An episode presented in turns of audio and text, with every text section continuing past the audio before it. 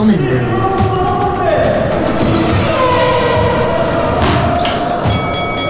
Sports Fix. Good evening, Common Room. Welcome to Sports Fix. I am your host, Ben Cullen. What would Wimbledon look like with no Federer? Well, unfortunately, that may be a reality all tennis fans will have to come to terms with. Roger Federer says he really does not know if he will play at Wimbledon again after losing in the quarterfinals. Eight time champion Federer, who turns 40 next month, looked out of sorts in his loss. Of course, I would like to play again, but at my age, you never know what is around the corner, the Swiss said. Federer was playing only his fifth tournament in 17 months after needing two knee surgeries in 2020. I'm actually very happy to get as far as I did, even though I am disappointed I lost. The British and Irish Lions overcame a rising COVID uncertainty to claim a composed 8 try win against the Sharks, 54 points to 7. Organisers confirmed the game was on less than two hours before kickoff after a Lions player and management team member tested positive. Warren Gatland made eight late changes because of players isolating. Nevertheless, fullback Josh Adams and wing Van der Merwe claimed a hat trick each for a dominant win. Earlier in the match, Owen Farrell left the field after appearing to hurt his shoulder, and wing Louis Rees went off moments before full time to receive treatment on his hamstring. They were two blows to an already depleted backline, with Finn Russell being the only back among the replacements. Warren Gatland does believe the series against South Africa will happen despite the COVID outbreaks in both camps just a little more than two weeks out from their first test. England's 55 year wait to reach a major football final is over. A victory over Denmark in the semis brought a night of nerve shredding tension, then unconfined joy at Wembley. Gareth Southgate's side were on a mission to travel one step further than any other England team had done so since the 1966 World Cup final win against West Germany. And they finally achieved the long cherished goal as they came from behind to triumph in extra time. In front of 66,000 fans and in a thunderous atmosphere this newer Wembley has not experienced before, England battled their way out of adversity to secure a meeting with Italy on Sunday. Italy beat Spain on penalties to reach the final after their enthralling semi final, also at a noisy Wembley. I am now joined by Ian Monaghan. Ian is the Hong Kong Sevens women's head coach. He joins us via Zoom from his quarantine hotel. He is back in Hong Kong after their Olympic repechage tournament in Monaco just a few weeks ago. Ian, how you doing, mate? I'm great, thanks, Bennett. Good man. Well, thank you for joining us. And before we get started, we'd like to do some quick fire questions to feel the guest out as an icebreaker. You Great good with that? stuff. Yeah, yeah, all stuff. good. Good man. All right. It's got to be fast, all right? Playing or coaching? Playing. Favorite athlete of all time? Oh, Gary Armstrong, Sevens or 15s? sevens. Favorite coach of all time? John Wooden, Cats or dogs? cats, Favorite sport that's not rugby? football, Singing or dance? Okay, singing or dancing? both. We've never had that before. Favorite place you've toured? Uh, New Zealand. New Zealand. Very good. Awesome. Very good. Could you give us a brief rundown of who you are and what you do day to day? Yeah, my name's Ian. Nickname in the rugby world is Snoops. Don't know how I got it. Maybe from snooping around trying to score tries on the rugby field. I was a scrum half. I'm currently a performance sevens coach at the Hong Kong Sports Institute, where I'm responsible as the head coach for the women's sevens. And, and that privilege has taken us to Monaco recently for the Olympic repechage, which was the final tournament to try and get the team to the Olympics, where we got to the final uh, game, but unfortunately we fell short, as you do sometimes in sport. I grew up in Scotland, uh, as you can tell by the accent, and spent a lot of time playing sport as a kid.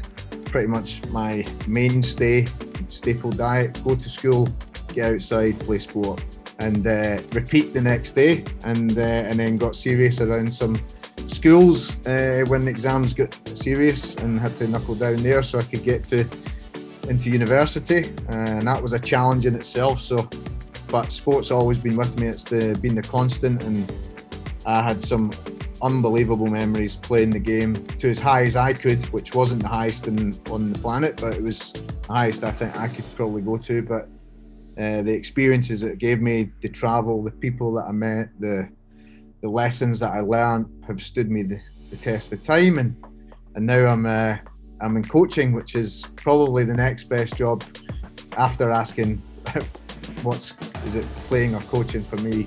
Obviously, after playing, it's coaching. So I managed to keep it going, uh, which has been good. And yeah, I found found myself out in Hong Kong now with my wife and having a great experience of uh, as a coach, and and it's it's given us great opportunities. So despite the circumstances that we're in. Good man. I've got lots of questions, but let's just talk on Monaco briefly. Sure. How did how did the whole trip look for you in general? And, and despite coming up short in the end, are you happy with the tournament? I think as, as a group we were bitterly disappointed not to win because that's in our nature we'd been preparing for it for 18 months. Uh, so it was a, a real climax to a lot of hard work and sacrifice that everyone had put in. But at the same time, we were really realistic. We came up against a very, very strong team that's got experiences that we only aspire to, to get. And we learned a lot from the game having gone through it. So, no, I'm super proud of, of the girls and, and all the, the people involved. I think it's been a challenging 18 months for everyone. And the spirit, the attitude, the effort that everyone put into to making the most of the circumstances was fantastic. It couldn't have probably gone any better for us. We were we set ourselves the target of of getting out the group stages and getting into the knockout rounds, which was which we did by winning the first two games. We played Argentina in the semi-final and probably had our best game uh, there, Good. and then put ourselves in a situation where we had everything to gain, uh, and yeah, just fell short in the end to a very strong French French team. Well, congratulations on on getting that far, and I'm sure that you'll look back and, and be even more proud in the future. Let's go back to before your coaching days and your playing days, if you like. You said you had lots of sporting memories. What was your journey through your childhood? Did you start in rugby or football? How did that look? Yeah, I started as a soccer goalkeeper. Okay. Uh, and quite quickly realised in Scotland where the weather is terrible and my height was also terrible for playing in goals, uh, I was not going to be destined to being uh, a football player. But uh, it's a staple diet. You get a ball and you go outside and you can kick it around for as much as you like. So I had everything you could possibly have as a kid uh, growing up a golf club, a couple of golf balls, we'd knock them around the place, a rugby ball, outdoor badminton set, a swing ball for tennis, anything. And I think just anything that was kind of going on, depending on the weather, I would probably be doing it. And I kind of fell into rugby when I when I was at school. I had a really good set of PE teachers that gave us every opportunity to play things. And but school school rugby was one of the main sports, and quite quickly I found that I had a place in that. Rugby was was good. Everybody in the in the school could play it. Everyone who was tall, fat, skinny, fast, agile, all seemed to sort of migrate into this one sport, which was rugby. And I had, uh, from playing some different sports, just probably some skills. Thank you, Ian. We look forward to hearing more from you again next week.